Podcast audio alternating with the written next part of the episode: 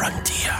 This is Football Daft with Stephen Purden, midfield dynamo and average actor. Chris Toll, target man, suspicious character. and To the top end of Stevenson, Greeno! Welcome to Football Daft, the daftest Scottish football podcast around. It's 8 o'clock in the morning and I'm really rough and I'm Stephen Purden. Let's welcome the team. First, a man who this week says he will be like a dog with two cocks if Larsson returns to Celtic as a coach and he's eating a nice lolly at 8 in the morning. It's Chris Toll. What is happening? Why Aye. eat a nice lolly at 8 in the morning? Because I've been up with my new puppy since four o'clock this morning, and it's now afternoon time for me, really. Hmm, fair enough. I'm talking He's a cracker, dogs. This man's dog has been walking around with a hard on for the last 10 days. That's right. How's your dog, mate? Well, I've still no wanked it off yet, if that's what you're wanting. but I think that's what my dad's wanting. need to do that. Well, I don't know. I asked my father that. He, he texts me saying, Your pair Doug has been ro- walking about with Anne Hardon for the last 10 days. Anne Hardon. Anne Hardon. because his other dog Jeannie's on the break, man. And it's a big, it's, it's a big retriever, and we Cooper's only a wee. It's the same as yours, too. Same dog as your last app, so. Aye. Yeah, see, see when a dog's got that going on. Mhm. Now, like, if we got up in the morning or something, or you've got one yourself, or what the fuck, does dog walk funny? it likes to fucking grab a hold of your leg and all that, and But it's your a leg, try It's ride your right leg. not like us, man. You can just slip it into the top of your boxers and pull your t-shirt down, man. It's not like a dog kind of doing that. It just notes about Aye, I can. I need, I need to slip it into my collar. He don't need to shove his up his snib. oh fucking hell! But I'm rough and all, man. I was fucking drinking a prosecco last night, so I'm fucked, man. oh, I you're on the funeral cocktails, tools. Greno. By the way, I'm not even, in, and I'm not in the mood for talking about football today, man. I don't know fuck all what's happened this week. Absolutely. This nothing. week, this Well, you can tell me. recon- reconstruction is looking like Fuck a off, no-go. man. Tell Right, it for a shite reconstruction. I know. What, honest to God, man, she's pissing into the wind, isn't she? Aye, aye. It's not going to happen. What do you think, Graham? Aye. Doesn't care, don't you? Yeah, fuck no. no, no else about it. Right, this week, but right, what about Livingston on Twitter? Oh, Aye, they're brilliant. What was that all about? what a fucking work that was. Aye. That was a belter. Do you know what? It was good. It was good publicity it, because uh, the amount of coverage it got throughout football, not Aye. just Scottish football. Do you know what I mean? Like all the big football sites picked it up and all that. Like, uh, like your lad Bible and all that. They all picked it up. Is and people will be looking and following Livingston now. Do you know what I mean? They'll CNN, only really, they'll forget about it next week. Do you know what I mean? But Aye, but they'll be doing it now. Aye. Fuck, fuck It's- next week. It's like wee 15 minutes, man. It's like wee 15. aye, let them have their fun. Let them have their fun. Let them have it. The wee Tony Macaroni Arena I with know, the man. buzz and the tourists By the way, that on Twitter. just a, another thing that got It's announced pretty early this morning or late last night. Um, the English Premiership's got a starting date. Oh, yeah.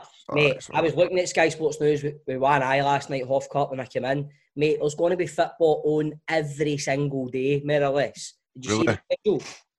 Monday, Tuesday, Wednesday, Friday, Saturday, Sunday. Did you see it last night? The schedule's going to be insane to get this league So, complete. so what's going to happen then if the fucking Champions League restarts? Ah, It's not going to restart. Well, this they're going. That I don't think that will restart by the time England get fixtures done. Do you? Nah, No. So they're going to complete the Champions League then, aye? Well, they're still taught. They've not confirmed then, but they're still. Did they not say September or something for that? The Rangers return game me but then how can they do that though? Because what the, the Champions League will have started for the next season. Say whoever wins the Europa League doesn't qualify for the Champions League through their league. How can they then be added into the Champions League through the Europa League when the fucking two competitions are set are, are playing in the same season in different seasons? How do you do it? Well, it's as it's as fucked up as fucking completing the Scottish Cup when teams are going to have a fucking clear out of players and then they sign new players and then they go to play the fucking semi-finals of the Scottish Cup. They're not talking Steven Whittaker leaving Hibs. Are they? Aye, there's talk of that. So what's going to happen when they go to play the semi-finals of the Scottish Cup and you've got different players? Do you know what I mean? Okay, it's, it's a fucking, it's the whole thing's an omni shambles, mate. And Did it what about Ianis Hagi signing? You heard about that? Grado, do you know that? He signed for it. You know that? Yeah, he's getting his bags packed for Lazio now, man. Well, Grado. Uh, about the other big news and all? Mad Harry Redknapp. We play a lot of charity matches on a yearly basis at LJ. I can't wait to meet Harry Redknapp. I know Can't- that's. I'm glad it's Airdrie. A wee feeder club for, what I mean, down south and all that. How are they going to have a feeder club? The amount of contacts he's got, he could put together a right good team. Mhm. Aye. And Yeah. obviously, he's going, he's going to build it around Crouchy and Big Nico That's so- what I'm saying. Yeah. Nico would still fucking run a mock in that division, man, in that pitch. Aye.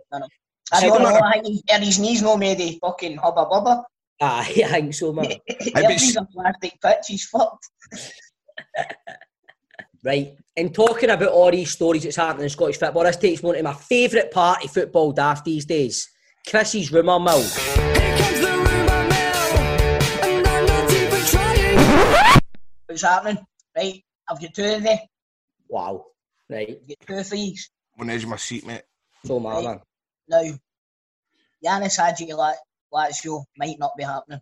However, Mm. however, I've been told by my, my mole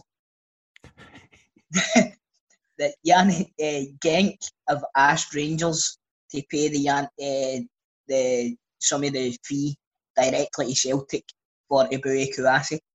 How fucking funny is that? So right. So so so Genk want a buoy. What's his name? Genk have, Genk have signed Eboue Kouassi off of Celtic.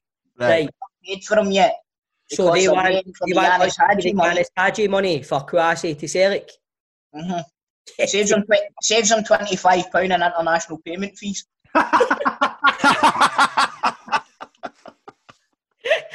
Right. Are you, are you sure it's no Rangers that's requested that then? Fucking hell, man. Right, the other one is actually getting back to what we were talking about Harry Redknapp. See, about a month before lockdown, I was in a wee uh, restaurant in Airdrie, and do you know who was in it?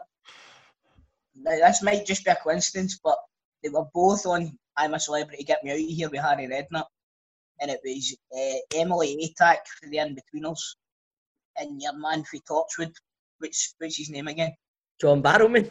John Barrowman, aye. Telling you. How the fuck did we they there? Well, they must have been up in Airdrie talks with Harry Redknapp trying to buy the club. What is Well- Emily Atack? Is she got to be the club physio? I can, I can see the connection with Emily Atack, but what's John and Barrowman got to do with and it? Barrowman. I'm a celebrity with. Oh, right, is John Barrowman on that Aye, season or that's? Harry's mate when I'm a celebrity. Is John and Emily been up on a scouting mission?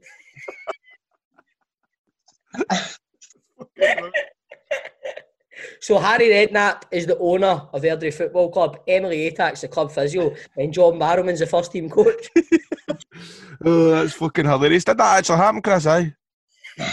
Aye, mate, I would that. It's the rumour mill, innit?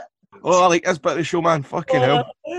so, mate, that's a, that's a bit of a scoop, but that's a bit of a scoop. Oh, Well, I Yes. know. Like, If you- It's just that, I'll be honest with you, I might be putting two and two together and getting five. But what's the chances of John Barrowman and Emily Atack being in a Wetherspoons in Airdrie? Know what I And, mean? and then a month later, Harry Redknapp is unveiled. to be taking over Airdrie. So this week on the show, we have Scottish football legend Owen Coyle, and also it is Chris Toll's turn on the Legends Lottery. I'm looking forward to that today. What do you think? Huh? I think it's going to be Aye, good. all right, eh? I mean, Aye. is it anybody's birthday coming up? Oh, is it anybody's Aye. birthday coming up? It's mine. When's Yeah, we'll see. We'll see what birthday Santa brings you, Grado. When's your birthday? In uh, next Tuesday. It's my birthday tomorrow. That is. Seriously, Aye. It's so it's because you're only a couple of days before me. what did you know say when I was like, oh, we're going to get Jerry Pooney for your birthday next week? What did you know say for? I thought you were after me. Oh, you know him before you. No, fuck, Yes. so you're there. I saw the big king, a big surprise for Grado's birthday, and it's my birthday tomorrow, and it's just getting totally fucking kiboshed. a Listen, awkward, eh? I will send you a fruit basket. I'm sorry.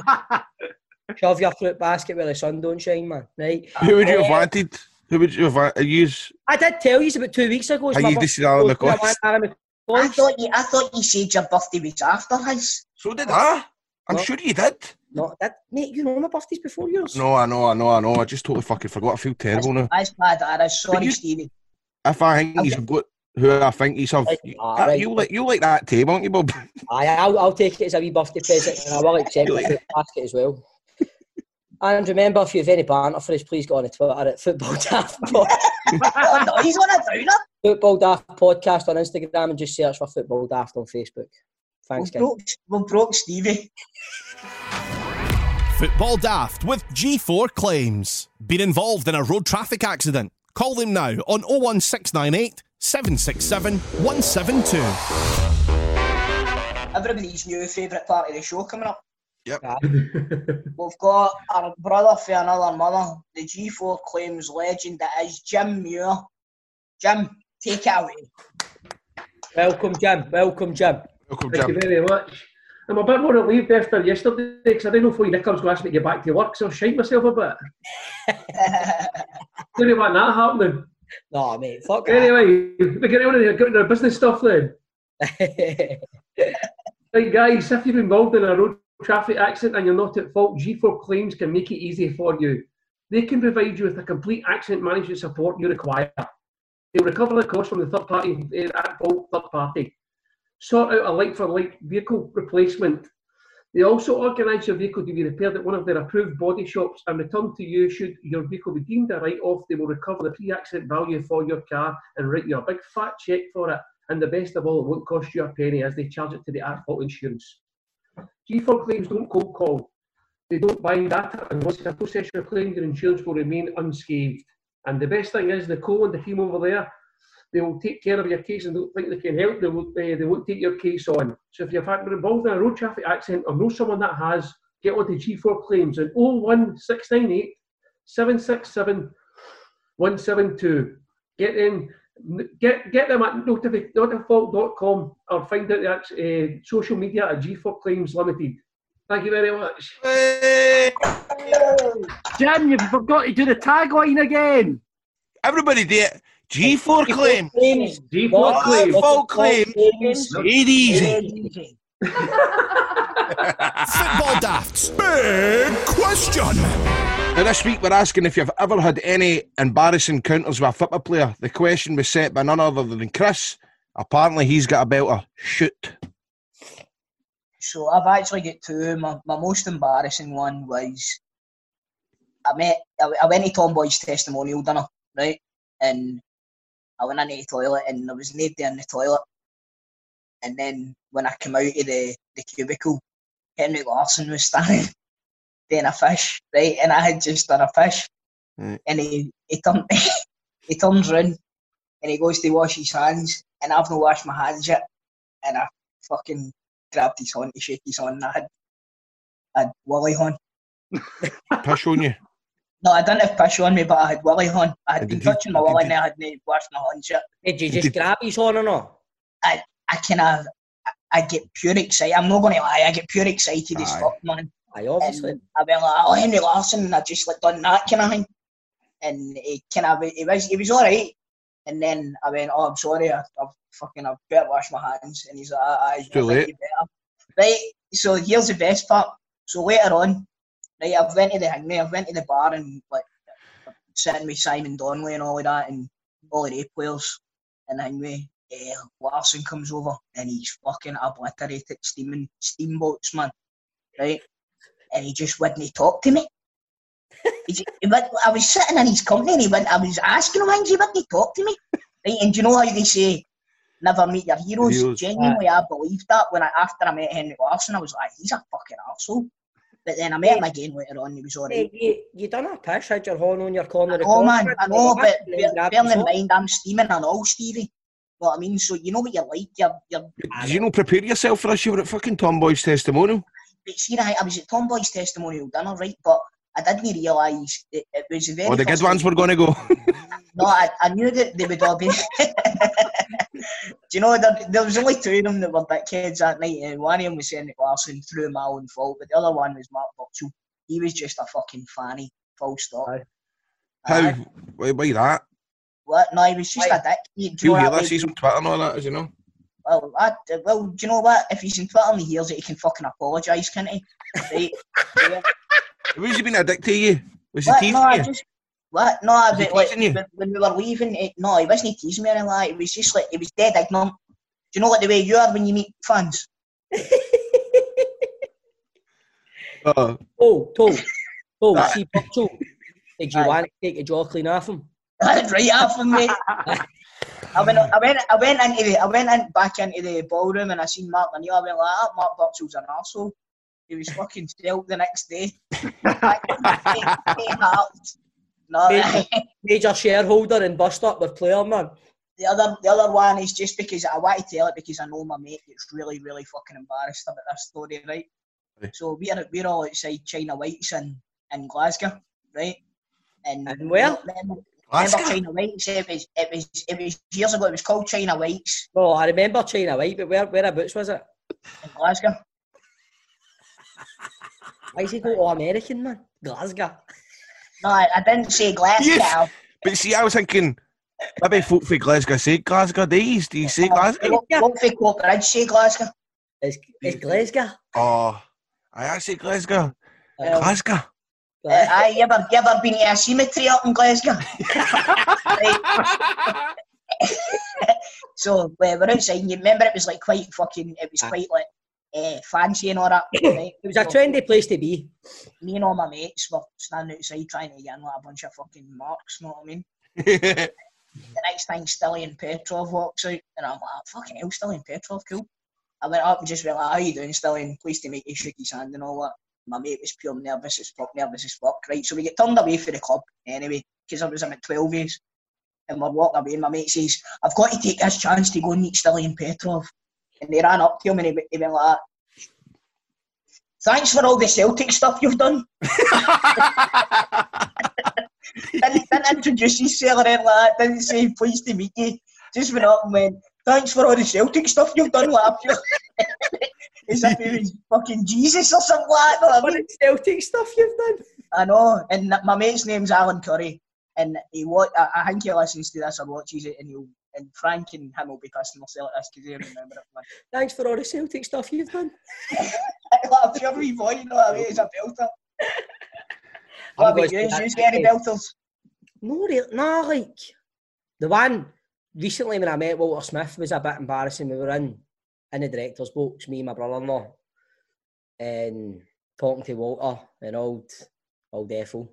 Aye, she loves you, but aye. Me and Suppose Grado, what we'll the say. director's box. Is Ethel Walter's wife? aye, she's brand new. Big, Who big is fan the, of who Hull is the tea woman? Who was Lynn? the team? Lynn? Remember the, the tea woman that chopped the chopped the cup at Graham? No, Graham Souness chopped the cup and she went. Was that through. not a St Johnstone tea, tea f- No, woman? it was done the, the, the Rangers, the wee Rangers tea woman. Uh, I can't, it doesn't matter. It's no Ethel anyway, but I always get mixed No, up. Ethel's Sir Walter's wife, man. But we're starting there, it's not really that bad. It's just you, you know what it's like, Grado. You talk to Walter You get Smith. too excited and all that. Aye, all I can see is nine in a row. The second time he was back, winning all sorts of trophies. You want to be all composed as if you're cool, but he had the wee buffy hang on. So my brother-in-law, me and him and there, and Walter and that was there. and They had like uh, Indian curry, so I'm picking up the curry, and I'm eating it. And you know, it's like you stand there and you hold your plate and you're talking. Walter's there, I'm here, we're talking. Instead of picking up the pita bread to go with the curry, I pure daft, stupid hang man. I picked up the poppadom, right? So I'm standing and I'm putting the poppadom on the curry, but the poppadom's going all soggy and it's breaking and all the crumbs are going on the flare. but I'm standing and I'm talking to Walter and under my feet all I can see is this big mountain of crumbs at my at my shoe. and in my head, Walter's going, what is this wee, how can this wee guy not just eat his dinner, man? And I'm like, I know, Walter, and it's all fucking going down my suit and all that. and even Dan, my brother-in-law's looking at me as if, what are you doing, man? There's crumbs on the carpet. How can this wee guy not just eat his dinner? See, actually, when I think about it, I did do something embarrassing. I think it was late last year with, with Walter and all, and it was today with Ethel. It was stunning it right to see the the just at the bottom of the marble staircase at Ibrox, and Walter had obviously been in the left one side, maybe talking to the players or or whatever he was doing, and he was with his grandwains and all that, and uh, we, as, as he came out the door. I was like, "How you doing, Walter?" He's like, "How you doing?" And he walked away, and he was going out, and I, I just, I don't know where I thought it'd be a good thing to say, right? But I was just, like, I was being deadly serious, right? I went, "Tell F I was asking for her," and ev- the whole room just started laughing, and he just turned around and looked at him as if to say, "What did you just say?" I was, being, I was generally being nice. I generally was like, "Tell F I was asking for her," and everybody just buckled and all that, and he got fucking what? What'd you say? See you later. Man. I bet you wanted the ground to swallow you, mate. Aye, I thought I was being. I thought, I thought it was. I thought he was going to go. Well, do a big man. See you later. He just kind of went. Just fucking stood and stood, stared me out, and every cunt Aye. laughed. Maybe they're finished. Walter mentioned, That's fucking funny. no, but it's one of, I know what you're talking about, but because we're talking about the game, and I think Hibs were beating us 1 0 then at half time, we're talking. And I'm talking about formations and all that. And then I'm like, why am I talking about Fucking formations to Walter stuff? And he's, I was, Ah. about, I was about 10 seconds past, and that, that's not that long a time. But when he's standing staring at you, it feels like 10 hours. and I'm like, I maybe we should go with the two up front, man. I mean, that's 4 3 3 is not happening. What do you think, Walter? Wait, I fucking drop the poppadom. Oh, I mean, he's standing staring at me like, as if we, man. Don't talk Aye. to me about formations. But Not do right. you think, Walter, do you think, do you think my opinion's good, Walter? I know a bit fit, but Tell Ethel I'm asking for her. oh right. I, think, uh, I, I don't think we should play the 4 3 3, would you think, Ethel? Oh, it's funny. Let's see what the isn't listeners think. Let's see what the listeners are think. Yeah. Laura McCrimmon bumped into Aaron Hutton outside the players' lounge when I was at Rangers Hospitality as we were getting took a tour of the trophy room. I was a few wines into the day and happily shouted to him, I'm a Hutton. My husband was mortified as I blabbed on about my maiden name being Hutton, and I was now a McCrimmon.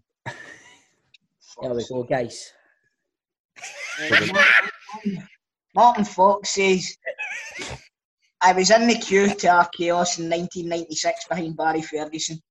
He was acting the big I am with all his pals. Went to walk in and he continued on the stairs. He got up quickly and he went down. Great night. Aye, cool It's not meant to be embarrassing. We're not looking for embarrassing stories for the fans. No embarrassing the players. Aye. Oh, aye, see, see just even see just even it up. I seen Scott McDonald falling for the top stair to the bottom stair in blanket one night. Aye. Pished out, pished out his arse, man. It was amazing. I remember in uh, do you call that place that I'll go to fucking the Corinthian man, mate. This is before I was on the telly and that. Uh, fucking I met Allan McGregor in the staircase and I was I started going, Allan McGregor, shags ten birds a night. and he went and he went he stopped and went, fifteen mate. Fucked off, it brilliant. Right, Steve Anderson, he says, met the Falkirk team out in Stirling. Oh, that's a big one. In Yogi's final year as a manager and signed all the old timers looking for a payday. I apparently mentioned to Jackie McNamara at a bar in Pivo. Think it's called Corn Exchange now. That that one's a fifer. and then the boy went home to his mum. the cat sat on the mat. Fuck me, man.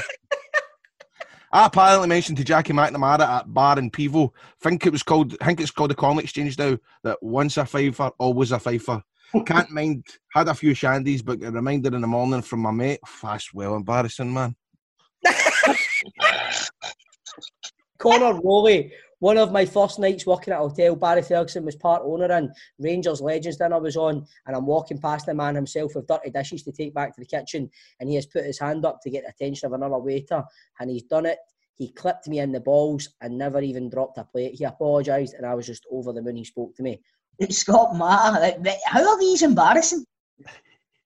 I want folk getting up and trying to get off with fucking Steve Archibald. Know what I mean? Eh, so Scott Matter was standing with my mate at the portal who's outside Ibrox waiting on his son coming out. The four walks past. I get that excited, I drop my half bottle of tonic that I had up my juke and it smashed. The four shot he cell, but he still stood for still stayed for four weeks. That's decent. That's decent. That's a good one. That's the honest, shite out of Jermaine Defoe. It was as if that's been made up. Stuart McEwen playing at Cowannon Sports Club, and Ali McCoy was in the next changing room. My brother walks in and says to him, "All right, Ali, I thought you were a good-looking cunt." He was buckled. It's quite good. Football Daft with G4 Claims. Been involved in a road traffic accident? Get them now at notitfaultclaims.com. The Legends Lottery on Football Daft. Right, troops, it's that time of the show, the Legends Lottery. On Football Daft, we make it our mission to find out where the cult heroes are. Each week, one of the team is tasked with the mission of finding a former club legend. And this week, it's Grado's birthday. Happy Oh, birthday well. to me. Well, next week it's Grado's birthday, so my birthday tomorrow, but Paul's got a wee present for Grado this week. Is this all just like a big double bluff where it's going to be like some for my birthday because my birthday is tomorrow? No. Right. Happy Right, birthday. so, to ladies and gentlemen, after what, 16 episodes? 16, 16 episodes are we on? Something like that. About that, innit? Oh, there's been, there's been more than that, mate. I know, but the, the good ones.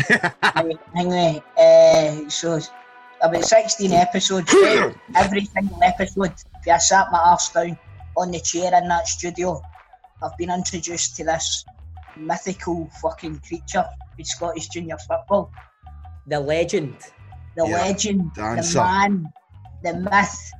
I've got fucking goosebumps, I'm not even going to kid on. Over. Please welcome to Football Daft, the one and only Mr. Jerry Pauline. There he is, Grado. yeah, that's Jerry. Geezer How you go. doing, sir? Jerry, Jerry, geezer go. Jerry, geezer go. Fucking, hey, you've no changed that bit, man. Get in Oh, there. me about it. Wee bit How's it going? mind you. No bad. Aye. That's, I, I've noticed that bit of you fucking man. It's so good to see you. I'm actually shit myself here, Jerry boy. How many goals did you score for the Buffs? Ah, right, between two and a half to three hundred. You were the bit, honestly, you are my favourite player. You That's not bad. That's not bad for a centre half, Jerry. Ah, well, I used to play in the middle of the park.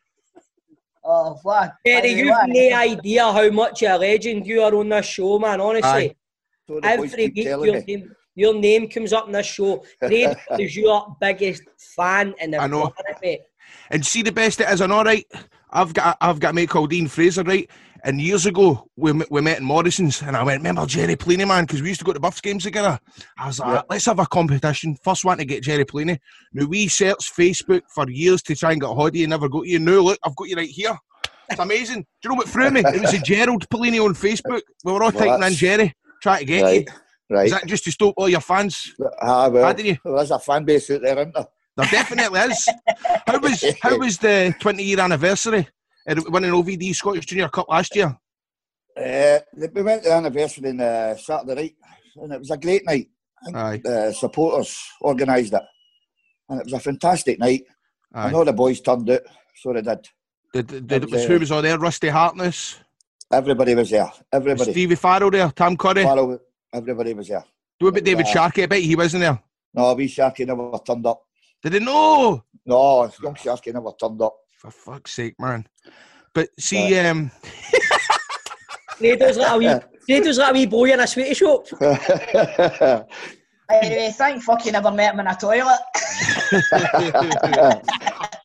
Jerry, I mean- no, Yes. everywhere. Like yesterday, I had two guys coming out to my house, giving us a quote for my slabs, and they turned Aye. around and were like, ah, MacGaffer. Jerry Pliny in the show yet? And I was like, a big tall guy with a big long beard. He's like, he works with us. Ah, John. Aye, John and Brian. aye, you're everywhere, mate, I hope, I hope you gave them a job. I've not got the quote yet. I've got to get back to me. so, so can you tell what, what was your, your what was your favourite experience of playing above all the years? Was it the OVD Scottish Junior Cup final, which I ran a bus Oh. to at fucking eight year old, ten year old?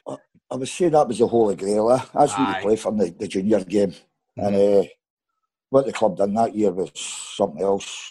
I don't think mean- it'll ever be repeated in junior football. So, Tell them, I mean, what was the schedule like? Some games we were playing on a Sunday, then maybe a Tuesday, a Thursday. I remember one week we must have played about four games in the one week. Did we know? And we won we every played- one of them. We, I think we played three games in the one week. We played uh, the Monday, the Wednesday, and the Friday. Aye. So it was a Saturday, Monday, Wednesday, Friday. Aye, and I think I the remember Friday that. night was the West. The West Friday night was the West of Scotland Cup That's final. right. That's right. Uh, Bollocks Park. So Mhm. uh, it was a great occasion.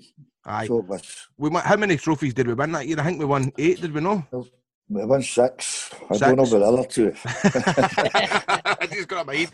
I mean that you you were an absolute hero in Cowan, and I bet you must have got your whole neighbour in Cowan. Did you know?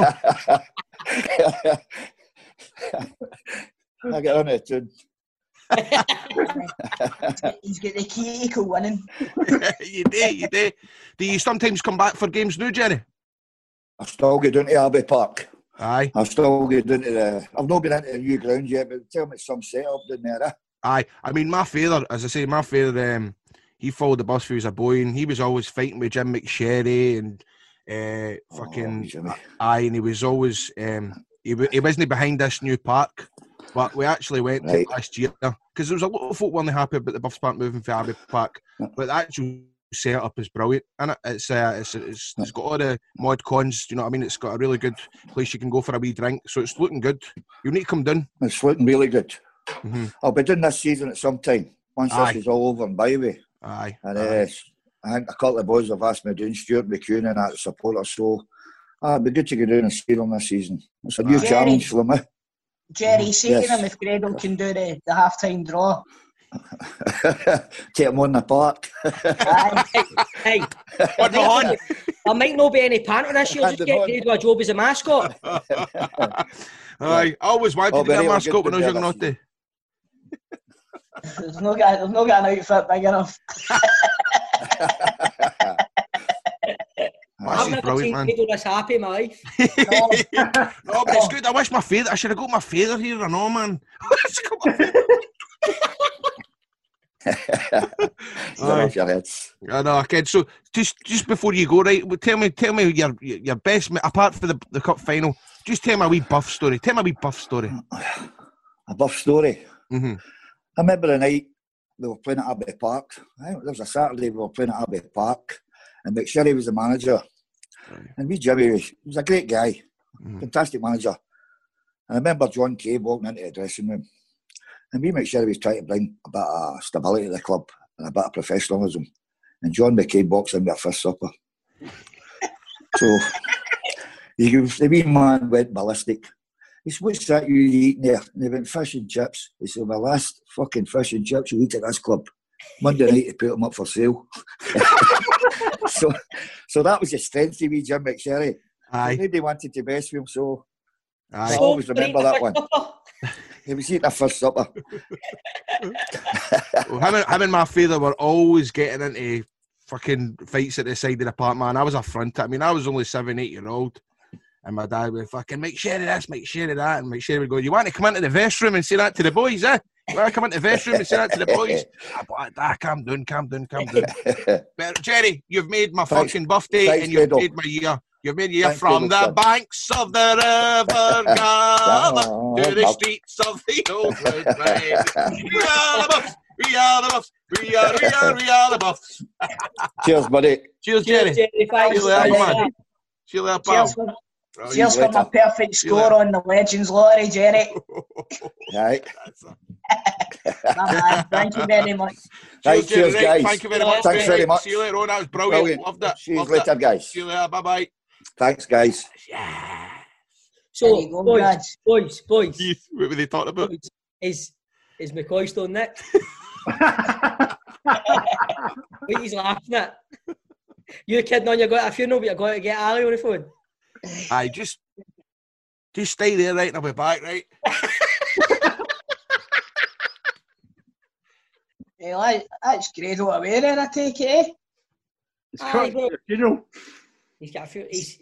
I, I don't even know if he'll ever be back because he just met Jerry Pellini. I think that's his That's football da- daft career done.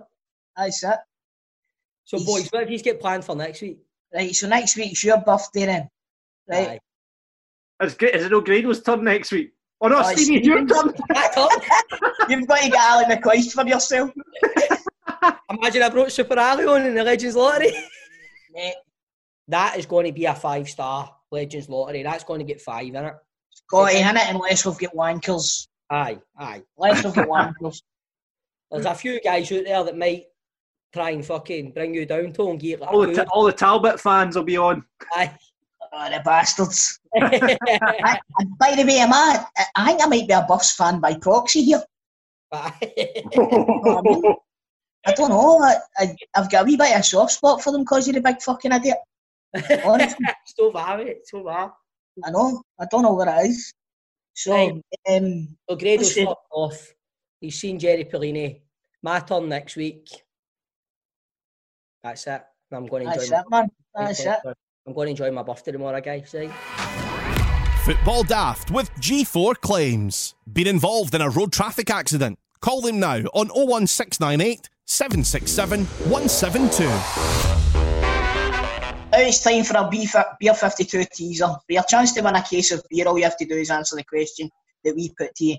Last week we asked you to give us five of the top 10 non-EU top goal scorers to score in the English Premier League. Right, there was too many tops in there, but I think you get the gist, troops. And congratulations to Blair Mulgrew, who's this week's winner, Charlie's wee brother. Maybe, who knows? Maybe. Maybe. And this week's question is five members of the oh, Scotland. Chris, you've got to give us the Oh, answers. You've got to give us the sorry. answers. Come I on. forgot the answers, alright. So ah. the answers, the top 10 were, right, I'm going to be honest with you, John Seaman, it says top 10 non-EU. Yeah, I went top 10 non-European Union. I had Berbatov in my list. he's not in the he, he is he's in the top twenty, but he's not in the he's not in Top the 10. top ten. Oh, is he not? I thought No. he would have scored. Right, so the top 10 are Sergio Aguero, obviously, yeah. um, Dwight Yorke, Didier Drogba, Emmanuel Adebayor, Yakubu, Mark Viduka, Carlos Tevez. What about the last three? No. Sadio Mane, Luis Suarez, and Mohamed Salah. Oofed. See, when you take into account that Salah's only been there three seasons, That's a big achievement. That is an achievement. no half. Right, so this week's question is five members of the Scotland Euro 96 squad went on to manage in England. Can you name them? I can't even really remember the 96 squad. Uh, I know one. In fact, I've just thought of one. We, we can't really give away the answers, can we No, not? can't Aye, at all. gutted, man, we can't. no. Right, Ali, Ali McCoist wasn't one of them, and Andy Goram wasn't one of them. That's all you need to know. Right. So um, you can enter by you can enter by commenting on the link on the Football Daft Facebook page or tweet your answer to the at Football Daft Pod. Winners must be over 18 and stay in the UK, and you can get free beer from Beer 52 as well. It's a monthly subscription service for beer which they source from some of the greatest small batch breweries around the world. They theme cases every month with previous themes including Germany, South Africa, Korea, New Zealand, and more. All you need to do is go to beer52.com forward slash daft and we can sort out free beers if you just cover the four ninety five for the postage. So just go to beer52.com forward slash daft. That's the words beer and the numbers five and two dot com to get your first case of eight beers for free. Let's welcome to the show a man who, as a player, scored over 250 goals for the likes of Airdrie, Bolton, Motherwell, Dundee United, and Falkirk. As a manager, he's won the First Division and led Burnley into the Premiership through the playoffs. He now finds himself at Indian side Chennai, I'll try and pronounce that. Please welcome Owen Coyle. Thanks, man. Great to see you. Great looking forward to it. Great to see you. And by the way, Steve, I'm going to take issue there. I thought a great intro and thanks for that. But it was actually 297 goals. Because is I know, but I'll tell you why it is because I think what they do is they just count league goals in like there's a Wikipedia. So, Aye. so obviously I love the cups and all the competitions, So there's about another 50 in the cups. Right. So, uh, I, producer John's a bit nervous, I think, so he's just kind of, it's a wee typo for producer John. He's gone all red now, look at him. Oh no, wait, was it a It's not typo? that, Stephen. It's not that. It's that John. John I had to stop John for typing two thousand seven hundred and fifty goals. I, I wish you did. That's that's why I left it over 250 goals because I knew it wouldn't have counted your uh, all your cup goals on because Ah, you scored a brilliant. barrel load of those. I like it, John. Thinking. Yeah, thanks. Uh, Go on, is there it. anything to say before we start, Owen? Oh well, listen, I, I'm just going to go smoke up Owen's arse because Owen for me played in my favourite Falkirk. So I've been watching Falkirk for 30 odd years.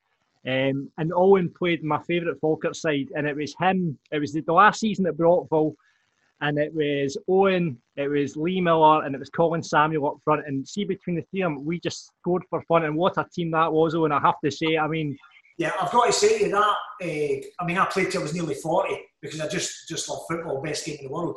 But that season, and I was lucky, I played in a lot of good teams. But it was such a special season for everything. You're right.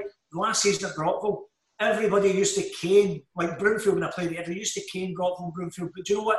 They were brilliant stadiums for the fans, for the players, because they were, they were ours. And uh, so it was the last season.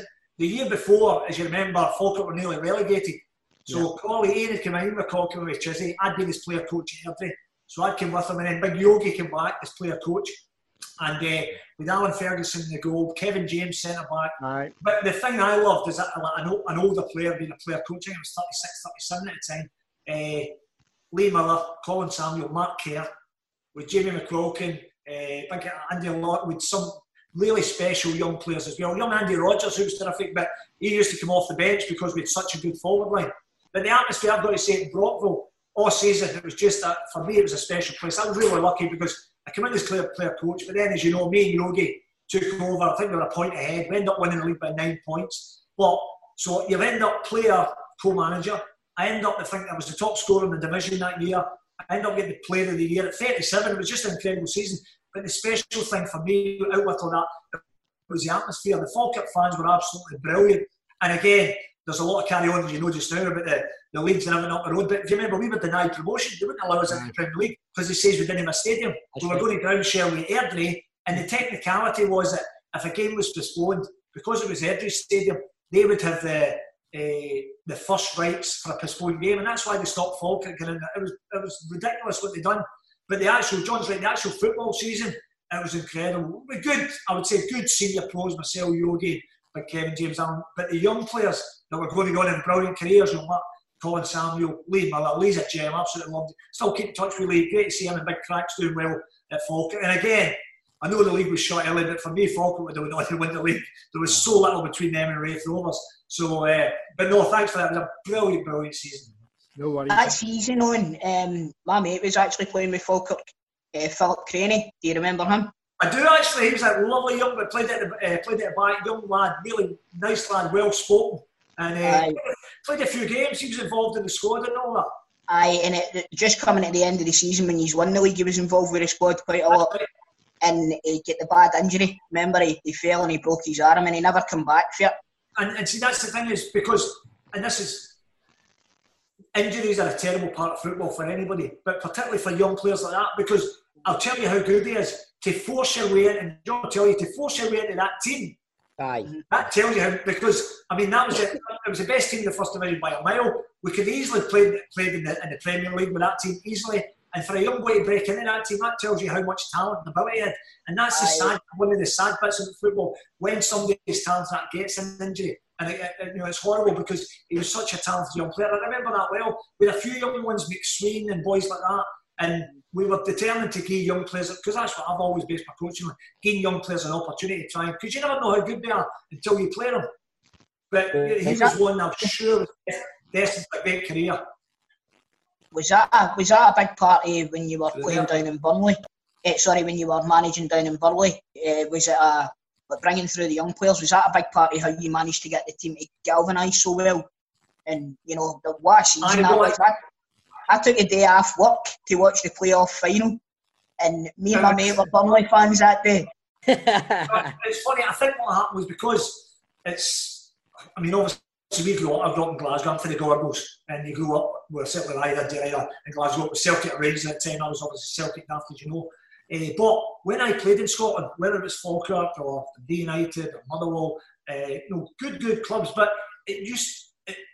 I used to get pissed off. I really did. When see when I was driving in to play a home game for the team, and there was buses leaving to go and support Celtic and Rangers Aye. for the town. I used, to think to myself, I used to think to myself, "Fucking support your local team. And I think all the clubs in Scotland would be a lot better off for it. Stay in the town, support your local team, get behind them. The reason I mention that is, see when I went down to Burnley, the only thing you seen in Burnley was Burnley shirts. You never seen Man United, you never seen Liverpool, you never seen nothing but Burnley. They, they were so passionate and about their, and to be fair, we used that because everybody bought into what we were doing. And again, the young players were a huge part. The best example is we had young Jay Rodriguez, who's been on to be an, an, an absolute star, as you know, in the Premier League. But Jay was only 16 and a half, 17. I sent him up to, to Ray Murray, my pal Alan Moore at Stirling Albion, because we knew Jay was talented, but uh, he wasn't quite ready to play the team. So, but I knew coming up to Scotland to play with Stirling Albion in the league, it'd be a tough, you know, tough learning trust. The, the boys when they gave him, they'd be banging about physically, he'd get stronger. And it's six months at Stirling Albion with Murray. He did great, and then when he came back to Burnley, he was ready to challenge to get in the team. And, and to your point as well, what happened that year? We get promoted. We we played 61 games that season. We had the, we had the, we we were actually financially embargoed from the January. We couldn't sign any we couldn't sign any more players because we owed money to Manchester United for an add-on payment for Chris Eagles. We owed money to Scunthorpe for an add-on payment for Martin Paterson. So playing 61 games, we actually we used the fewest amount of players in the championship for those 24 teams. Is this connection right? Yeah, just saying on stable. And but the thing about it was the we were on with brilliant cup runs, and everybody was starting to get aware of who Burnley were, and particularly people in Scotland because you came down, they want you to do well. And I think we kind of became everybody's second favourite team, if that makes any sense. And, uh, and the support, the support just kept going and going. And That's what I mean. That day you won the playoff final. Me and my mate got a skinful in the pub. Went out for lunch and all that. Watched the game. He's on with a pair of dafties and a pub and coke bread. You know what I mean? No, right, listen, it was appreciated. I mean, I had, a, I had about 100 down for the Gorbals, came down to watch us at Wembley. It's, it's, it sounds crazy because there's 80,000 there, but you can actually recognise their voices. exactly. But on, when you look back, it's it's unbelievable to say that you got to play in the Cup Winners' Cup with Airdrie against Sparta Prague after getting to the Scottish Cup final. What was that whole experience like? Aye, that was uh, that was incredible because what, for such a small club, but we did great. I mean, obviously we got the cup final. Rangers were the champions and beat us two one at Hampden. But because they were champions, we then qualified for the Aye. the cup winners' cup it was to play Sparta Prague. So it was like for, for like for Airdrie, it was just an incredible experience. And the and the great thing was the club were really good, you know, in that respect because they brought all the what the players' girlfriends, wives, uh, fiancés, and they took them all over to Prague for the, for the game as well. And we actually did really well in both games. And they had some, I mean, they had some outstanding players. Players would not be, you know, top top players in Europe in their team, but it was a great experience. I mean, we Jimmy Boyle, a good pal of mine, he actually even missed a penalty over in Prague. So, uh, so but it, it, it, was a brilliant experience. Everybody was in it together, and that's the thing about football. I think when you get success is, is when everybody's everybody's got the same same agenda. Aye, You know, sometimes in football, what can happen, and it happens at all different levels. But sometimes somebody's got different ideas for somebody else, and when that happens, it does it doesn't sit well because players are what you need. I think for a football club is like an extension of family. Everybody's got to be in together, and of course you'll have your arguments, your ups and downs, but in the main, you've still all got to be pulling the same direction. But when you get people that come with a different agenda, that doesn't help football clubs in any way. Aye, so saying that, you've played for, I don't know, many teams in Scottish football. What was your favourite time? Have you got a favourite? You got a favourite time for your time in Scottish football? Uh, it's it's so hard because you're right. I mean, I played, as you know, I don't know, 11 or 12 clubs. There was a simple reason for that. I just wanted to play. So if I went to a club, for example, as a striker, and uh, particularly when I was a bit older, if I was on the bench or whatever, I think myself, I just want to play. I mean, I, I dropped three or four times, I dropped salary and go and play because I just wanted to start games and play and enjoy. Because when you train every day, the purpose is to have a game at the weekend. But what's happened, and it's probably happened uh, with finance in football. I mean, I've had uh, uh, players at, at different clubs that, that if they weren't in the team, it didn't really matter to them. And that, I don't, that's no good to me. I need players that are hurting if they're not in that starting 11. I'm not talking about 18, I'm talking if you're not in that starting 11, you should be hurting and working even harder at training, trying to get yourself the team. I mean, uh, and again, I know everybody has different challenges and everything else, but to have your career in football, I mean, I don't think it gets any better than that. No, no. Like, I think nowadays, though, it's not the same as back back in the day when it was like foot, the money in football wasn't as ridiculous as it is now. No, You know what I mean, see like, see like down in England, see if a, a team sign a player in like for the second string, he's happy to sit there because he's picking up 80, 90 grand a week. You know what I mean?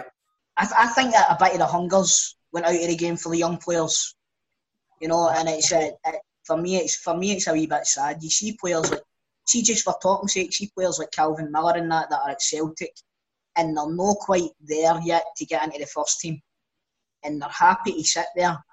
And I would see if that was me personally, I'd be I'd be looking at all avenues to get to a team that I could actually be a regular starter with, you know, and like then you can maybe build yourself up and make your reputation on that, and then when maybe you've got the chance to come back to a Celtic or Rangers or a, a Burnley or a QPR or something like that, you're then ready to go into that first team as an established player. You know what I mean? They, they don't see, they all want to live the football lifestyle, but they don't want to put in the football work.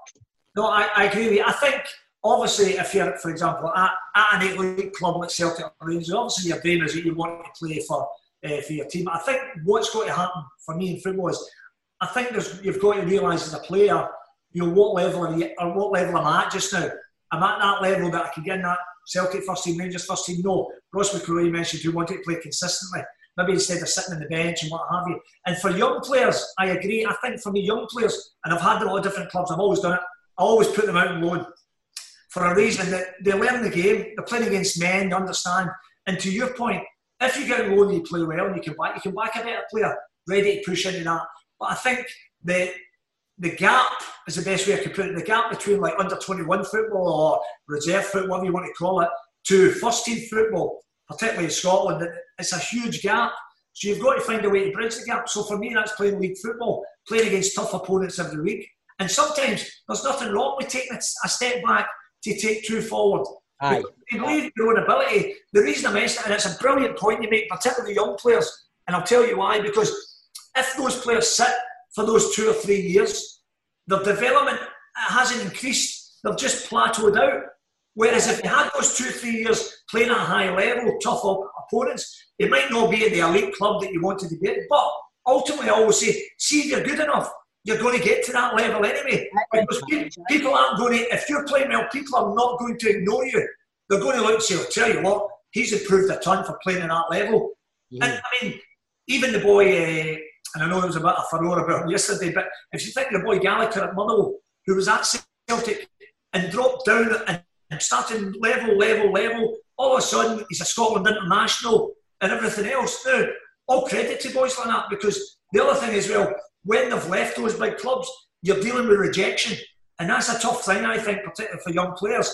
And not every player has the, has the tools and the skills to deal with that rejection. Some of them end up getting lost to the game.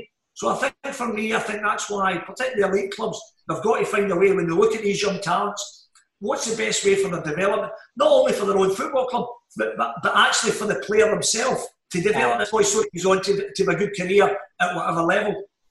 Definitely, mate. Hundred percent agree. And I'm so, also, uh, do, you, do you think any of the players that you you brought through at Burnley would have been good enough for a shot at glory? That's exactly. I was just about to say, in amongst your football career, you dipped your toes in the old movie business and all. I've Do you know what I mean? I think, I think ability wise, I think ability wise, they could have handled the shot at glory, but their acting skills, no, no, they would have been, no, they would have been, uh, I tell you what, it's not often you and Ali McCoist can act Robert Duvall off the screen. Do you know what, Steve, Chris, Stevie, honestly, it was, it was, it was brilliant. And I'll tell you why. And I think I mentioned to this news before at the charity game, because when I sit and watch a movie and you watch the, the TV, up to that point, I think, right, great, great. But I've got to say, never for a minute did I, did I understand the hard work, the detail, the expertise that goes into it. I've got to say, it was eye opening. It really was. It was incredible. Obviously, you know better than me, there was a little bit about uh, a little bit of downtime, a little bit of boredom in that. But we just gave a keep you up, a game of head tennis, and everything else. And the funny thing was, I mean, they always say such a huge star, but but Robert Duvall, Robert Duvall absolutely loved. He loved the banter, so he, he would spend lunch with us with the football boys. He loved, Brilliant. oh, he loved the camaraderie, the banter in amongst the football boys, and he was uh, he was incredible. But, but talking about Coisty, we were doing a, I think it was, uh, it was either the quarter final or the semi final down at Queen of the South, and uh, the, the goalkeeper, you've, you've probably seen a number of movies. The goalkeeper was Cole, Cole Hauser, who was in Good Will Hunting and a lot of big movies, and obviously uh, Brian Cox, uh, you, you met Coisty, on it, uh, Michael Keaton. I mean, some of the stars were in it. A-listers, man. A-listers. and obviously Robert Duvall. Robert Duvall was just down to earth. He was so humble and so grounded. But we went to Queen of the South, and there was a, a guy called Michael Corrente, and he said, "Right, boy, this is what I wanted you to do." Uh, Jimmy Boyle was the team, Peter Harrison, Silky, they were playing the right hand side. Me and Coisty were playing through the middle as the strikers. And he said, Right, Jimmy, I want you to play two one twos with Selkie, Peter Harrison. Peter, Selkie, you play the ball to the byline for, for Jimmy Boyle. Jimmy, you cross it in. Ali, Coisty, I want you in the penalty spot to go up, do a bicycle kick, and put the ball in the top corner.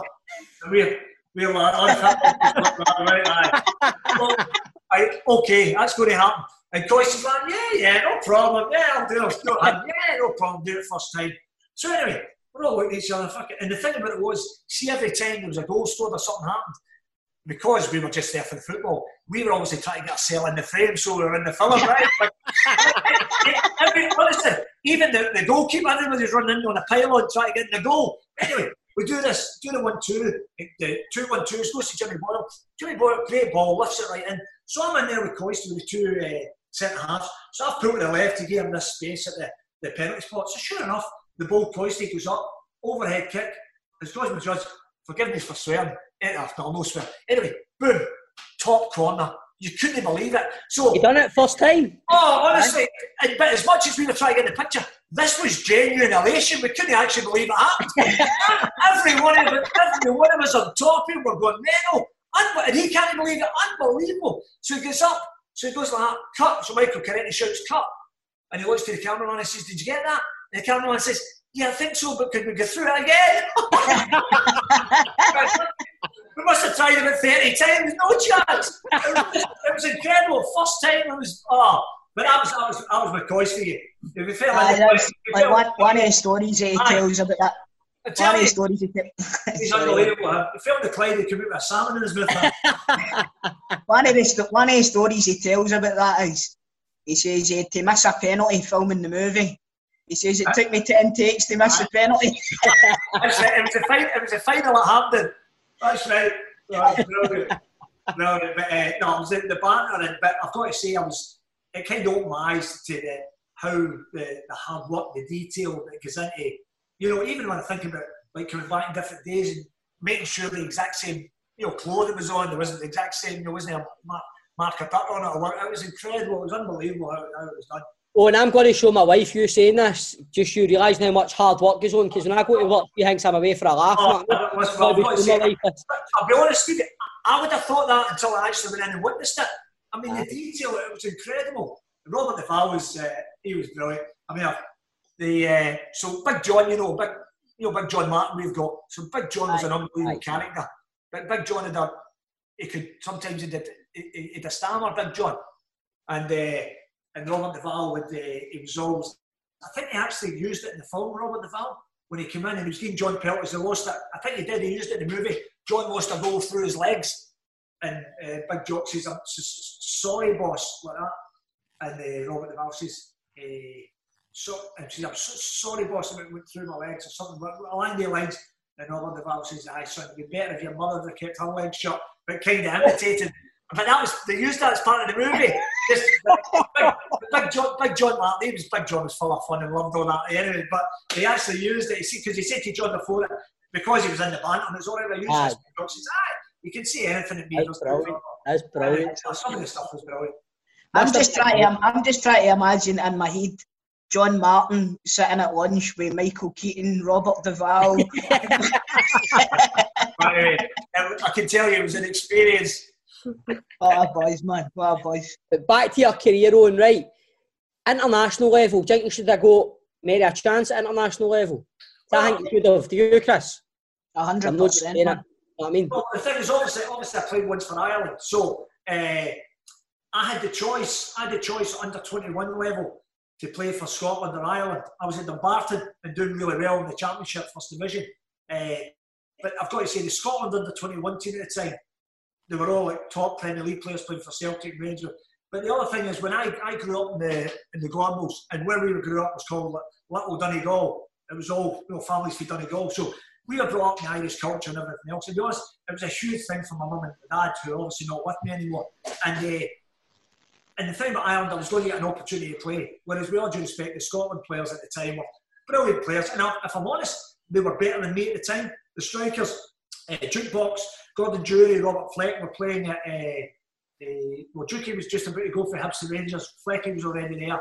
Joe Miller was wide on the right. Derek Ferguson, Peter Grant were playing in the middle. Uh, David Robertson. It was all at Aberdeen, Celtic, Rangers. And the, in terms of uh, where they were in their career, they were ahead of me. I've, I've always been honest about my ability and where I kind of pitched and things. So it was a great opportunity for my mum and my dad and the family wise. And I'm really lucky because I'm really I'm proud to be born the you know come from the Gorbals and I'm also proud of the fact of my Irish heritage as well. So I kind of did the best of both worlds. And uh, but the game was actually it was Scotland v Ireland at Easter Road.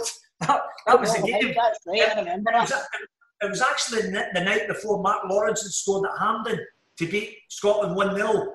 And Ireland ended up, that was the first Euros that Big Jack and the team ended up qualifying for because Aye. Gary, Gary Mackay scored the winner for Scotland and Bulgaria. And that, that meant the Republic qualified for the Euros. But anyway, it was the night before at Easter Road. And at that time, you were allowed two over 21s in your under 21 team. And the two over under 21s for Scotland were Campbell Money at St Mirren, who was a really good goalkeeper, and Big Ali, Big Ali McLeish, who was coming back from injury. Big Eck played. I think that's one of the reasons they end up signing me later. I always seem to do well when I played against them. But I end up scoring after 90 seconds for Ireland. All played through. When Rune Big Ali, as if he wasn't there, Money, run the side and just, just slotted it in. I've got to keep balance to it. We end up getting whacked 4 1 because that's I, I did tell you I did tell you that Scotland team were a good team. But the experience was brilliant. And then I was involved under 23, B International. I eventually got one cap just before the 94 World Cup. We beat we actually beat Holland 1 0 in Holland. And a very good friend of mine, a good pal, Tommy Coyne. Tommy scored the winner. Tommy scored the winner in Holland. So it was a big boost to beat Holland in Holland just before the 94 World Cup. And I was actually, because sometimes in football things come your way, and sometimes they don't. But I've always had the nature that I pick myself up and I go again and everything else. So I was actually uh, named in the provisional 26 man squad for the World Cup for Ireland, for America in 94.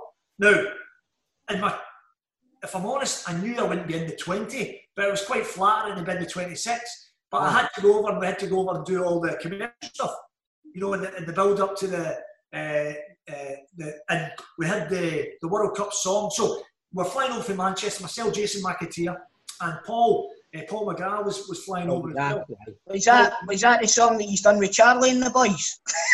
Uh, we did it. I'm not sure who did it, but it was it was a re- it was a reference to uh, there was a reference to Jimmy Hill in it. It was something about Jimmy Hill, mind your mind your house or kind of watch your, back stuff. But the great, the funny thing about the story was that uh, Paul McGrath's the nicest man in the world you'll ever meet. But obviously, Paul's been known that he liked a couple of beers now and again. So we're, we're flying from Manchester, and uh, so I said, "Oh, hi, Paul. Good morning. Good morning." No very polite.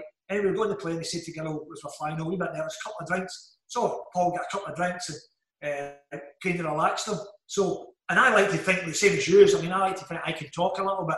So next minute, Paul's a couple, he's well relaxed. Paul's chatting away like a budgie. So brilliant. It was the conversation, the 35 minute flight flew in. So anyway, when we get there, we were doing a thing at Opel, for, which was the cars. Uh, uh, they made the cars and all that. So we did that thing at Sponsor, Yeah, did another uh, sponsor in the morning, and then we went to Guinness at lunchtime to do a big promotion at Guinness. Guinness get the pictures too. So Paul's there, another few beers, and the boys are having a couple of beers. Jack said, "Have a few beers." So the boys are batting away, enjoying the lunch and everything else, uh, doing all the promotional stuff. Did a couple of things in the afternoon. Uh, again, the, the hospitality was there. So at the end of the time we got, it was I think it was six o'clock to make the, the World Cup song. So all we had to do was come in with three lines in the chorus. That's all we had to do. The band was sing whatever they sing. We come in with three lines in the chorus, and that was that job done. Boys says you'll be here ten minutes, done and dusted. So the boys are rattling away through everything. mate. So we have to come in with three lines at the chorus, and we come. Paul McGrath, brilliant. Paul's away with this time. He's enjoyed his day, done all his stuff. Paul was just making up the own words, right? right, cut, cut. As God's my judge, it took 10 takes. And then Big, Ja- Big Jack eventually, like, I'll just take him over there out the road to get this finished. Brilliant. Priceless. But that, that was a great experience, obviously. I mean, that Republic of Ireland, really, really good team, really good players. And so, all good, all good. It tells you, it gives you an idea. Sorry, it gives you an idea of how good a player McGrath was, though. Oh. He never trained. he never trained and he get into World Cup squads, know what I mean? What a footballer. You think how much would he be worth in the market these days if he trained? It, it would be fit- like Virgil van Dijk esque, know what I mean? Like money wise, you know I mean? Be. Absolutely. Absolutely. I'll some- tell you what, he was ten, he was ten times the player that Harry Maguire is. Harry Maguire oh. went for 80 million quid, know what I mean? Well, again, and, and this is what's happening, Chris, what you mentioned earlier on. See, because of the TV money. Now, I think Harry Maguire's a really good player, but the market. Paul McGrath. yeah, no, but the, mar- the market gets inflated, but it gets inflated when it's home, when it's homegrown players as well. So because he's an English player, can can back off the big tournament, all of a sudden your pre- your premium's higher, isn't it? So and that's what happens. But uh, but I mean, Paul McGrath would be un- unbuyable. I think I don't know how much you'd have to pay for. Talking about like the Premiership down in England, like your time at Burnley, obviously you got big wins there at Man United. And that, how, what was it like being a manager in that league? How much was it? The Well, pressure, the pressure. no, on that? Aye, well, the thing is because of the, the football's the same game. The, it's the exact same game. What there is, there's different levels, but in essence, it's the same game. We all play it, we all love it, we play the same way. But the higher you get, particularly you get to the Premier League, the, the league's loaded with pace and power. So the best example I always thought was when I played, for example, at Bolton in the Championship, scored a lot of goals, got promoted, scored in the playoff final at Wembley to get promoted into the Premier League as a player. Eh, but whereas in the championship, when I went through one on one with the goalkeeper, a yard ahead of the defender and was able to finish. So, but when you went in the Premier League, these defenders, mentioned Paul McGrath, Virgil van Dijk, these boys are like athletes, they're lightning quick. So, if when I went into the Premier League, which I did with Bolton, I was on the bench. I started two games, I was on the bench for all, and that's why I left and went into the D United. I just wanted to play. But they were better defenders because they were quicker, so they could recover the mistakes. So, for mhm. example, if I, if I went one and one through the goalkeeper of the Premier League and a Gary Cahill, who I had at Bolton, was chasing me, Gary Cahill would recover on you. So, the chance you had to score a goal in the Championship, you're not getting the same chance in the Premier League. And that's what happens. The level gets higher and higher. But in terms of being in the league, then we, we knew we were good we were. We knew we believed in our abilities. We knew we were good players. We knew we could organise teams. And so that never phased me. I mean, I beat them all. You mentioned Man United, Arsenal, Chelsea, what have you. We, we managed to beat them all. We did it playing. This was the thing I enjoyed. I enjoyed. We played the way we wanted. We never went put everybody behind the ball and try to steal a set player. We played them. We stood toe to toe with them, and, and we played them. As a matter of fact, my ten game because I had ten home games at Burnley in the Premier League. We won five and we drew four. We only lost one game, which was actually against Wigan. No reason we lost it. The big goalkeeper I had, Big Brian Jensen, the beast. Aye. Oh, unbelievable he was, Big Brian Jensen for me. But Brian actually went to uh, clear the ball and turned his ankle against Wigan, and the ball just sat there. Wasn't Hugo, Hugo Rodallega just tapped from one yard down, just tapped into the net. Otherwise, we probably wouldn't have lost that game as well. But when they came, they knew they were running for a footballing game, and that's how we played. And I mentioned earlier about the Burnley fans; they played a huge part because one of the reasons I probably got the job at Burnley was they weren't winning a lot of home games. But when you had the fans on side and behind the team, uh, I mean, but yeah, Big Sean, Big Sean's done it again now. Big Sean Dyche, he's got it as a fortress, and that's the way we had it. Nobody wanted to come and play us, and it, I think it holds something like 23, 24,000. But the atmosphere was incredible. A bit like you know, we mentioned Brockville and right, right on top of you, and the fans are you know, it's a brilliant, brilliant atmosphere. But the funny one where you mentioned that Man United. So Sir Alex had been good to me, as I mentioned. I mentioned Chris Eagles, and he, so he was texting me, and he came to a few of my games that year. So he was always sending messages, well done on you, keep it going, bum bum. So when we won the playoff final, one of the first messages I got after the game was from Sir Alex. He says, well done on that was incredible, great achievement, great to see you. Uh, you know, you know, for boy and everything else. We love that. You know, he's brilliant. And the thing people don't realise about Sir Alex, as talented as he was a football manager, see the care he had for other people, particularly young, young managers. He was always the end of the phone. He was always there to help you. He was he had a great nature. He was brilliant like that. You know, he was fantastic. You know, he I would have text, sorry, I'd have text you that day and all, but I couldn't fucking see I was that drunk. you, were, you were still flying. but anyway, so, so so the text said, eh, but remember when I come to visit you at Turf Moor, make sure you've got a couple of nice bottles of red wine for me and my staff. I'll Oh. send you, I'll send you my wine magazine, right? I think myself, fucking hell. So anyway, as it happens, our first home game was against Man United, two Right. times champions. They were going to make it three in a row this year. So I said to Dan Bentley, who's still at the club, I says, Dan, you need to give me a couple of nice bottles of red wine for Sir Alex and staff in the day of the game. So I'm, I'm always in early, maybe four or five hours before the kick-off. So Dan was away, he comes back, he hands me these wine notes. I kind of read through these. I thought, I'll, bear in mind, I'm teetotal, never had a drink of alcohol in my life. I thought, I'll never carry that off. Anyway, only Dan Bentley was there. Muggins, I think it was three or four hundred quid for the, for the bottles of wine. Muggins went to put the two bottles of red wine in the fridge. He said, What are you doing, you crackpot? I said, I says, What? He says, No, no, that's going to breathe at room temperature. so, so only Dan, Dan was there. He done it. But anyway, we were as you're right, we were out to beat them 1 0 in the night. And the Burnley, the atmosphere was incredible. I've got to say, an unbelievable atmosphere. Just think to a couple of bottles of red wine for a man for the Gorbals. That's just a couple of bottles of buck you should have got. Ah, oh, brilliant. Do you do you regret the move to Bolton on?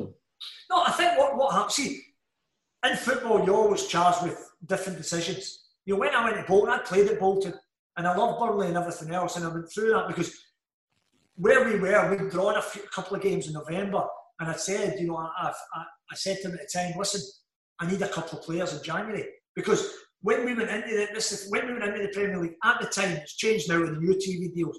But at the time, the bottom team in the league would receive, I think it was 33 million pounds if you finish bottom, 33 million TV money.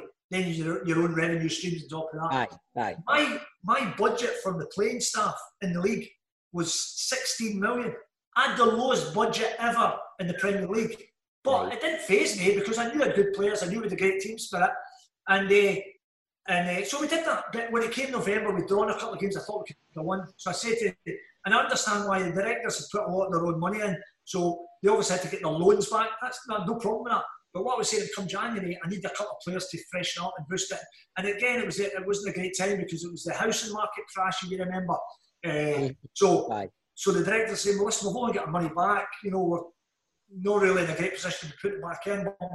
So really, it just came down to what were they going to hurt or was it going to take for granted? Oh, another thing, because I'd been at Bolton as a player, I knew the club and everything else, there was a wee bit of attachment there. But when I went to Bolton, Bolton were bottom of the league. We kept Bolton up by nine points. The following year at Bolton, we Bolton in the top seven for three quarters of the season. Went to the FA Cup and then we had obviously some horrendous injuries and everything else. So ultimately, Stephen, it's like anything else, probably yourselves with if you're like an acting job or this or that. And bottom line is you make a decision at the time and then you go on. You know, and, and Exactly. you do. I mean, obviously, uh, there was other things that happened before that with different clubs and, and everything else. And I'd stayed at Burnley. So, uh, but they're a brilliant club with brilliant people. And the other thing as well, I'm not one of them in football. I never have anything negative or anything bad to say about people because that, that's not how I live my life. Whatever's happened, happened. Wish you all the best. I don't have any bad feeling towards anybody. Good luck to you and we'll move on. It's the best way to look at life, Owen. Best way to look at life, mate. Definitely. See, getting back to like uh, after your your stint with Burnley and then Bolton, um, there was a lot of there was a lot of talk about you getting the Celtic job run about it, well, two on two different occasions. Um, how close did, did you actually come?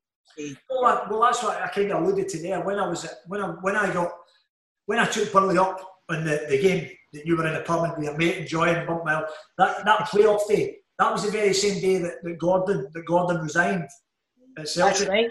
So it was. That's right. I remember that.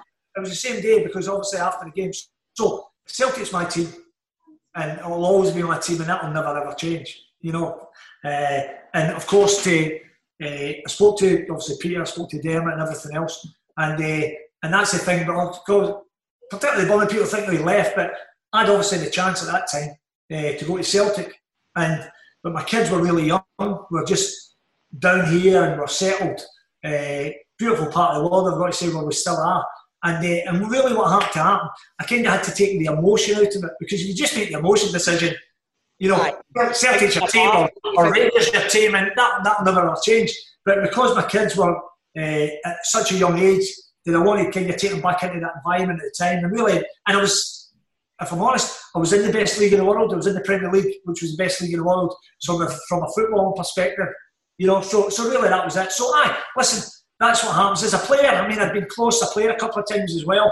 But that's what happens, and uh, and we always say if it's no for you, you know, it's it's not meant to be one whatever reason. But it still doesn't take away from your team, and you know you're always going to support them and, and, and want the best for them. Do you think that you kind of you cracked it a wee bit by not taking the job after you've seen what happened with Mowbray? Because the see the that was a rebuild that Gordon Strachan left there. That was a, a rebuild. And Aye, I, I think that's I think that's always a challenge when you come into a job. I think you have to uh, weigh up that scenario. You know, is there a good team that you've inherited that you're ready to you know move on? I think Lenny would be the first to say that uh, having done so well when Lenny did, and then when he came in, he inherited a good team from Brendan, and then Lenny's added his touches as well and, and took it on again. But sometimes you don't inherit a good team, and then that's then you've got you know, and the, the, the thing that, that managers need when that happens, and this is the one thing we don't get, is time. Time. You know, we talk about the, the Chris made a great point. We talk about the, the game changing. The game has changed because, and particularly, and, and again with the, the social media and everything else now, everybody's got opinion and rightly so and what have you. But what that happens is that then allows more pressure to come on, like chairman or board of directors in terms of a manager. And my point is, when that happens, that you inherit it's a not so good team. That manager, you don't come in and click your fingers and sprinkle fairy dust. You need, you know, it's hard work. It's going on the training ground. It's repetition. It's bringing players in that suit the way you want to play. And the one thing Sunday managers don't get now, uh, that commodity is time. And you're right. I think I think Tony had a big job to, to do there to rebuild, and it probably took a wee bit of time. But you know, the thing with Celtic managers is, particularly those two, you're not going to get time because second, we know, second, well, second, second's not good enough in Glasgow. We know that. Aye. Oh, if I know that, I know that all too well, Rowan. And I think that, and I think that's been part of the reason why in the last few weeks about the, you know, with, with everything with the leagues and everything else, because it's uh, it's hard to take when you when you're not the team that wins. And Celtic know that from the time when when Rangers is a fantastic a team I played against, and they were sensational. That team, I've got to say, they were, you know, some of the boys and that they were they were unplayable at times. So I think both sides of the city have known that, but, uh, but obviously just now, I mean, Celtic get huge dominance at the moment. And I know it, I know and I need to listen to Toll telling me every week, oh, you know what I mean? Every week. The only, thing, the only thing I said, I thought about Stephen was at the time was that, uh, and I understand because I think Lenny and the players would have been first to tell you they'd have loved to get the games finished on the field. There's, there's no doubt about that. Every player, every player, every manager, Lenny will tell you that they'd love to be there. But because of this, which is so, you know, these unforeseen circumstances and everything else, but the thing that when I looked at it, I thought to myself, you know, nobody really mentioned that that Dundee United wouldn't have won the league because we all believed Dundee United. Dundee United were 14 points ahead with, with a game in hand and eight games left, and Celtic were 13 with eight games left. But the thing about it was Dundee United had dropped 25 points and Celtic had dropped 10.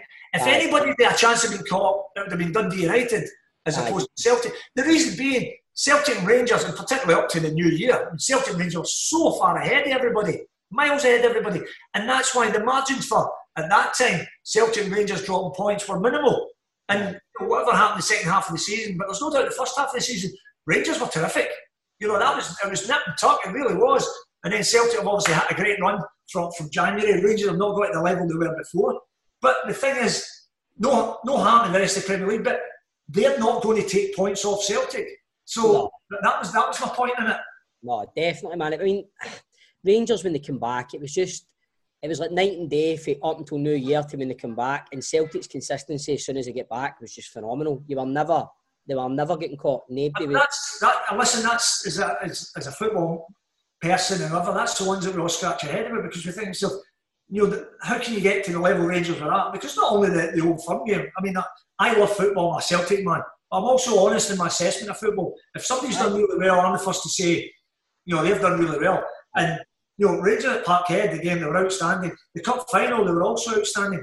But my point is, when you've got to that level, to be a champion, it needs to that has to be sustained.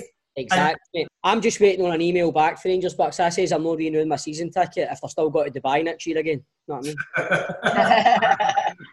I wonder what they do when they go over there. They come back half the football they were.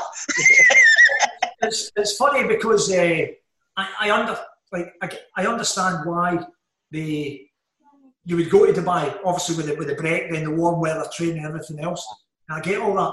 Uh, then part of me thinks because I think of what for psychologically, for example. So when I played at Bolton, uh, when we were preparing for the playoff final as a player, Bruce Rioch, Colin Todd took us to Vale do Lobo in Portugal to a place called Barrington's. It was a sporting, sporting complex at a pitch like Wembley and Bumber. So we went there to prepare for the playoff final against Reading as a player. So sorry, sorry for interrupting you, mate. Grado's no here. but he met you on one of your pre-season trips. Right. So he did. So he did. Aye, that's and right, aye. yous all, yous were all flinging him into the swimming pool and all that. Oh man, he's not even here to talk about it. I'll come back on. Get him. I'll come back on. Come on. They probably will. Again, probably wouldn't win into me. How good's that? But that's the kind of atmosphere we always try to create. Everybody felt part of it. And the other thing as well that if somebody did come up to introduce themselves, I didn't want players that felt they were aloof. I wanted people that would see people are see when people are always friendly and respectful. You know, it doesn't, doesn't harm you to stand there for 15, 20 minutes to take photos or have a chat or whatever. You know, good good manners cost nothing.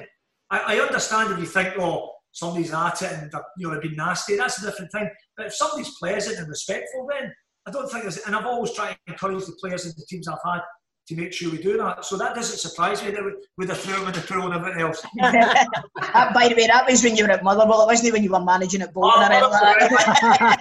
Motherwell, big, big 25 year old Grado getting fired into the pool.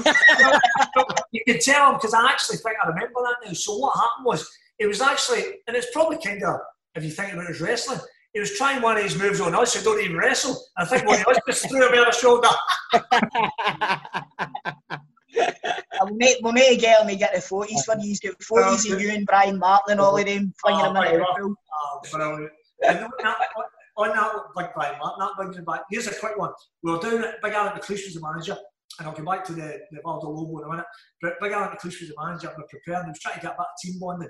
So we went down to Largs, and uh, so he said, right, boys, we trained in the afternoon, right, have a night out, have a few beers, enjoy yourself, let's get in it together. So we're in and we're, we're uh, myself, Tommy Coyne, Brian Martin, Chris McCart, Billy Davies, we all good senior pros, with good young boys, uh, Steve McMillan, uh, Big Leader good, great group there. And uh, so anyway, we're playing, playing wee games. So we're playing, uh, so we playing the wee daft, they were playing the drinking games and what have you and everything else. And uh, so we did, we're playing, you know, the one with the teaspoons, that uh, Aye. teaspoon each, and you've got to hit the guy in the head. Aye. But you hit the guy, the other guy's whacking you with a ladle. So, so I was, I was a ref, I was a ref, I was a referee in that one. We had a big centre half. You remember him, big, uh, big boy Greg Denham. Oh, aye, aye. Big Greg. So Big Greg, Big Greg was uh, loved the Rangers and that Big Greg as well, right? So we had a, a big match, Celtic boys, Rangers boys, great matter. But anyway, so I said to Tommy Coyne, I'm obviously I don't drink, I'm sober the judge. Tommy wasn't drinking either. But Greg, young Greg's by this time was three or four. So I said, uh, right, what about, what about the game of the spoons? Tommy, you're the champion. So Big Greg tells me, who's the champion? He says, Tommy Coyne's the champion of the spoons. And I what's the spoons? I says, well, there's no point in you playing if you don't know. No, no, I'll challenge him because it's Tommy Coyne, right? So Tom says, I'll take him on, no problem. So the rest of the boys are in and that. So anyway, Tom's got the teaspoon and Greg bends his head over. So Tommy goes, can't I get any purchase on it's like a. But I'm obviously at the side of the big metal ladle. Fuck you. Greg Greg Denham's like, no, he goes, oh! So Greg Denham, Tommy Benz, Greg Denham goes to hit Tommy the teaspoon, he hits him, and all the boys are on the side going like, whoa, as if he's whacked him. And Tom's like, oh, fucking hell, Greg, that's a fool. He's like, oh, you go, Tommy boy, that's for the jersey and all that. So, my? So we do it, we do it three times, and I've, I suppose my judge, I've ladled him. Must have lump the top of his seed. So uh, anyway, I says, right, boys, who's the winner? The boys are like, oh, Tommy's the winner. So Craig is, he's obviously got a few drinks and rolled up. Says, no, no, I'm not doing that. I want another one. He says, Craig, Greg, you've had enough. That's it, no more. No, no, another one. I says, Greg, enough. He says, hey, no surrender. I says, oh, let's get another one then. So he was brilliant. He loved it. Anyway, back to the Brian, when you mentioned Brian Martin. So big Brian Martin's well on a few beers. So Chris McCart, Chris, nicest guy in the world, Chris. So Chris has put a, a pound coin down. So he's just put it down the table. He's put a full pint of lager on the top of it. So he says to Brian Martin, Brian Martin's nickname was Buff. He says, Buff. He says, aye, what is it, Chris? He said, see that pint of lager? He says, aye. So he lifts it up. He says, look, pound coin underneath it. And he puts the pint of lager down. He says, I can lift that pound coin without you seeing me doing it. And Big Buff's going, who do you are, Paul Daniels and all that? He says, well, I mean, he taking the bell on it, you know. He says, aye, okay, on you go then. Chris McCart just went on a pint of lager. Fuck you in Brian Martin's eyes. Brian Martin was like that. He picked the pound, picked the pound coin up and she went with anyway, which was which was funny enough. So we're in. Big Brian Martin couldn't see the funny side. Next minute, oh, bye! By the way, it was was like Keystone Cops. The I've seen, I've seen Big Brian Martin in action. He was going to do my mate a doing one night. Exactly. So Big- Alex said, have a team bond and end up like fight with us. And They're okay, Corral, just oh, boom, boom, oh. Incredible. Anyway, back to Vale do Lobo. So we're there and we prepare. We prepare for the uh, the playoff final. We come back and we win it. So uh, when we got to the playoff final with Burnley, I had in my mind, oh, we did really well at Barrington's. Got to go and prepare. Gets the sun with uh, 12 days to prepare. Get a bit of sun. The pitch is perfect. Gets the boys bubbly because we played 60 games and the boys were spent. The boys were out on their feet. I needed to find a way to get the energy back. So we went there for five days, and again, you've seen how well we played in the playoff final. The reason I mention that is because, and Stevie and Gary will know this and everything else, and maybe it was the only place available, but if my memory serves me right, Rangers didn't do well in the second half of last season when they came back from Dubai. So Exact all, place, not. right, so all I'm saying on that, for my mind, psychologically, I'd have maybe thought, do you know what? I'm not going. I'm not going to Dubai. I'll go somewhere else. Just get a psychological point of view for maybe it's players that were there or whatever. And- I'm saying, I'm not saying it made a difference. Sometimes those little things do make a difference. I think it sticks, Nick, because even me and all my mates, we've had season tickets for as long as I No, can I guarantee you just now, I'd be very surprised if Rangers go to Dubai next season, as you said. Exactly, because we were all sitting saying it when we. Because, because I think I think what happens, Stephen, it becomes a talking point. Aye, aye, and, then- exactly. and, even, and even subconsciously, you don't know how it affects you. Exactly. Oh, Aye, definitely. But what I would say is, they'll, de- they'll probably not be going to Dubai because we'll all still be in fucking lockdown for the next. Well, ho- ho- hopefully that's lifted. Hopefully. what we do at the end of uh, football daft each week on is we give our guests a 90 second quiz. Now, Right. you've come, you've come across here as being exceptionally knowledgeable. I'm going to be honest with you. Aye, has, And aye. but last a couple of weeks ago, we had Kenny Duker on, and he's at the top of the list now. He gets 13 questions right in 90 seconds. Right. Right. We've had in the past, we've had Barry Ferguson. He's on 12. Looking down the rest of the board, it's a wee bit easy Ozzy after that. We've got Brian Prunty and Alan Archibald on 11. Murdo McLeod on 10. Ian Murray and Lawrence Shankland on 7. Lee Miller, Jordan Young, Ross McCrorie and Bob Malcolm all on 6. Frank McAvennie and Dick Campbell are on 5. Peter Lovenkrands is on 3. And the strongest man in Scottish football is Cracks. Putting up the rest of the table with one. So, as long as you get more than Hey. one, you're better than No. Cracks. No pressure eh? then. There's a few boys on that list. Well, you know, young Lawrence Shankland, Lawrence's dad and I grew up together in the Gorbals. Is that right? Did you? Yeah. So before Lawrence, because I had lined, I had lined Lawrence up to go to Ayr United the six months before he did with McCall. But what happened was Jim Duffy came in at the last minute and took him to Morton. so I'd, I'd gone really. I know young Lawrence, like when we go to holiday together, which you know with Lawrence and his dad as we do. Uh, so they've, I've, he's kind of grown up with us. So uh, there's no doubt he was going to be such a talented player. And He's he's actually great a man. good player, man. He is. Uh, You can, you can shed a wee bit of light then. I've been doing a wee bit of detective work on Lawrence, or Larry on. Boy as I call him. Right now, last week he said, I was watching Umar Sadiq and I'm just thinking to myself, God's sake, what you doing? You're not doing it right. And I says, why would that annoy you if you weren't a Rangers fan, right? You've come in and you've went like that. I used to live in Little Donegal. And then you said, I grew up with Lawrence Shankland's dad, so I'm assuming he lived in Little Donegal and all. So maybe Lawrence or Larry Boy might be a Celtic supporter. I don't know what's going on here, man. Well, the easy, the easy answer to that one is no or no. they were, they were, uh, they were, uh, they went to the other school, shall we say? But uh, they were, we were all pals. At the end of the day, the one thing we all loved, and this is the thing it should be, is football. Everybody loves football, and I think I love that people support and they're passionate with their own teams.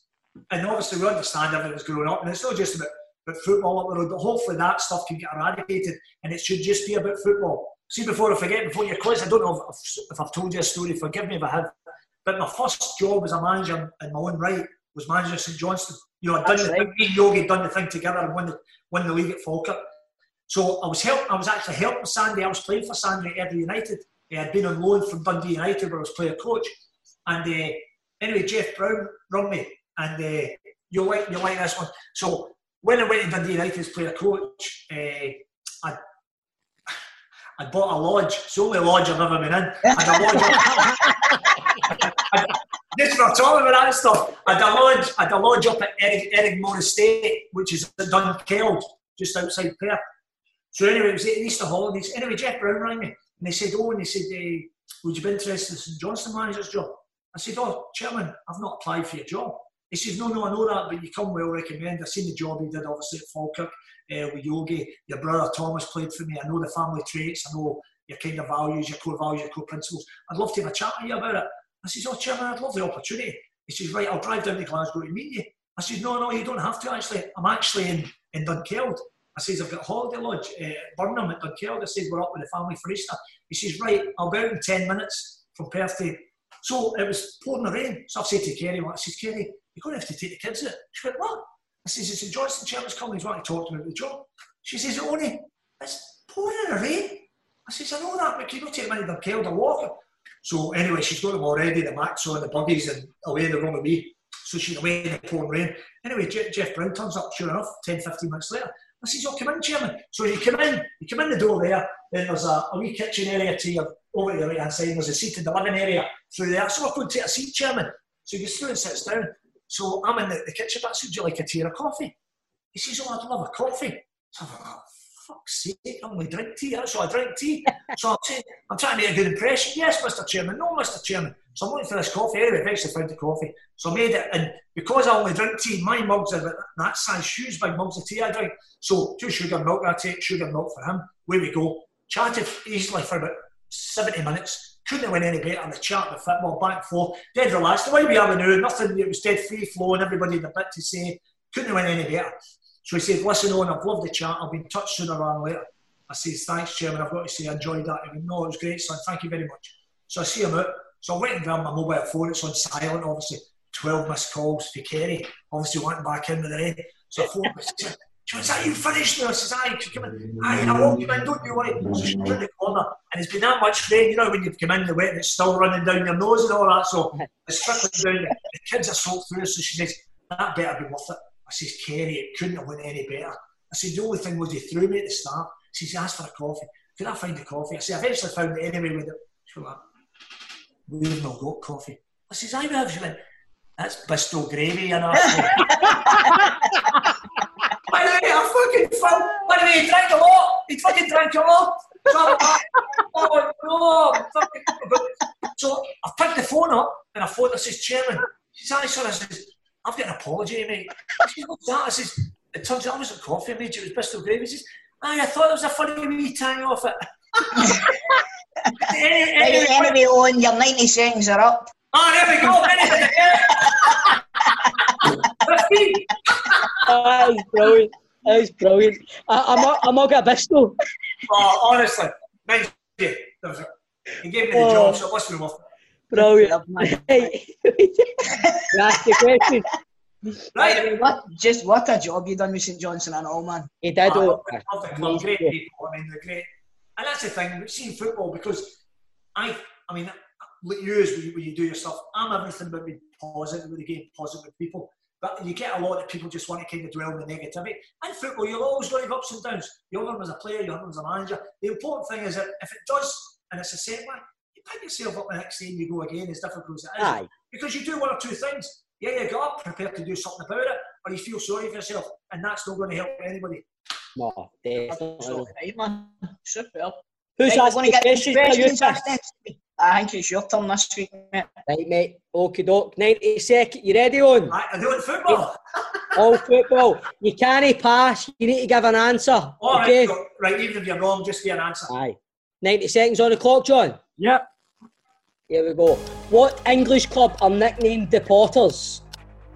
Oh, Stoke City. What town are East Fife from?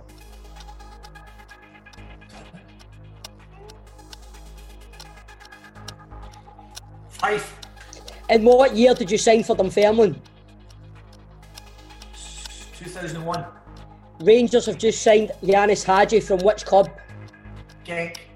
What is the current name of Ross County's ground? The Globe Arena.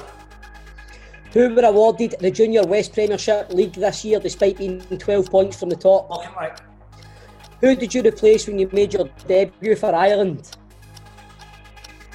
Tommy Coyne. What American club does Ronny Deila now manage? New York City. What is the name of Stenhousemuir's home ground? Ochilview. Who preceded Alex McLeish as Scotland manager in his first spell? His first spell. Oh, Alec. He actually helped to get me the job at Burnley, big Alec. Uh. Walter, uh, Alan, the. At what club did you score your most goals? Oh, Airdrie. Who finished second bottom of the Scottish Premiership? Hamilton. Which Scottish club have a hand of blessing on their badge? Hearts. Paul Lambert won the European Cup with what team? Borussia Dortmund. In what year were Burnley formed? Time. Oh. I think I think you're being, I think you gave Owen about 120 seconds because he's because he's your hero, John. Oh, come on. Hold on, hold on, because I did ask that question. We'll Right, let him okay, let you an- answer that last question. Right. In what year were Burnley formed? Right. Da- Have I got time? Because I need to work it back. I'll tell you why. Seen I took the job. That's a story. Forgive me. seen I took the, seen I, seen I took the job in 2007.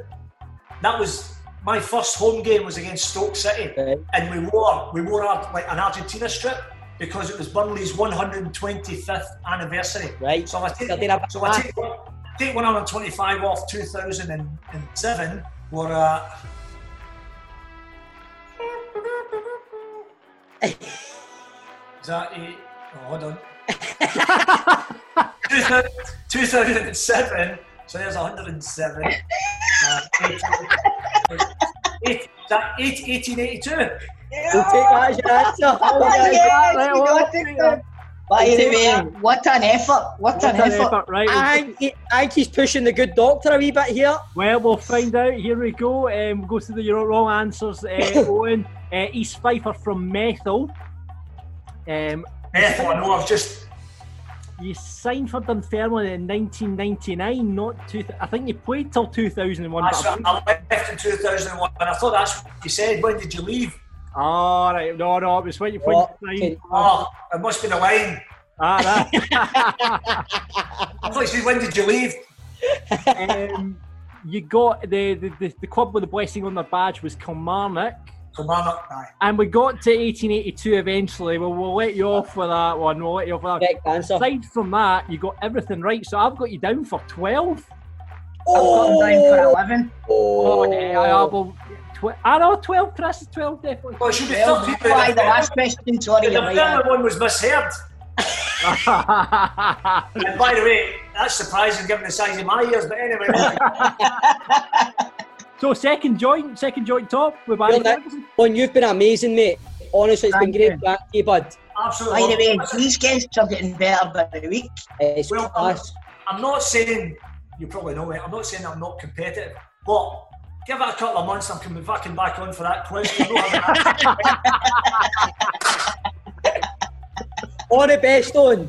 Take Thank you care, so mate. much. And hopefully once this Scruffton boys are up the road, they'll see you. I look forward to it. Brilliant, mate. Take care. Brilliant. Take care. Thank you. Football Daft with G4 Claims. Been involved in a road traffic accident? Get them now at notitfaultclaims.com. Right, cool. That was another good show. Great oh, Grado graced his wee present- presence for what? A wee bit, didn't he? He was in and out. I see. He's got a good. He's got a good reason. hasn't he? He's got a good reason. So, a good reason. but he nearly missed a funeral for Jerry Aye. Pelini. So let's Plus- let's be honest. That's that's Done. commitment. We, aye, we done the interview with Owen Coyle. Aye. Had Jerry Planey on for Grado. In amongst Grado's cameo appearance, he even managed to have a shave. It is football daft, and it? it's daft. It is. But honestly, Owen Coyle, what a guest. That was a great show, man. Honestly, it was brilliant. Do you know what? I keep saying this, and I feel as if I'm saying it every week, but genuinely, Owen Coyle is my favourite guest that we've had on so Aye. far. He was class. And he done well in the quiz and all, didn't he? Not bad up there, 13, Man, wasn't he for half, man? 12. And producer John had a bit of a beamer when he was talking to him, didn't he? Oh, Aye. love them. Love Owen. Aye, Owen. well, you say, you say Beamer, I say Stoner. Right, troops, rate, review, subscribe, all that jazz. Get us on all social media platforms, blah, blah, blah. I've been Stephen Purden. I've been Chris Toll. I've been producer Don. Let's roll the credits. Oh, no, no, wait a minute, wait a minute. Oh no! I've got to tell you about my big brother story. Oh, we've not got time for the big brother Oh, story. Hey, next week. Take lads. Ah, Hey, next week, mate. Right, remind me next week, right? right. Right, cool. Right. All the credits. River City.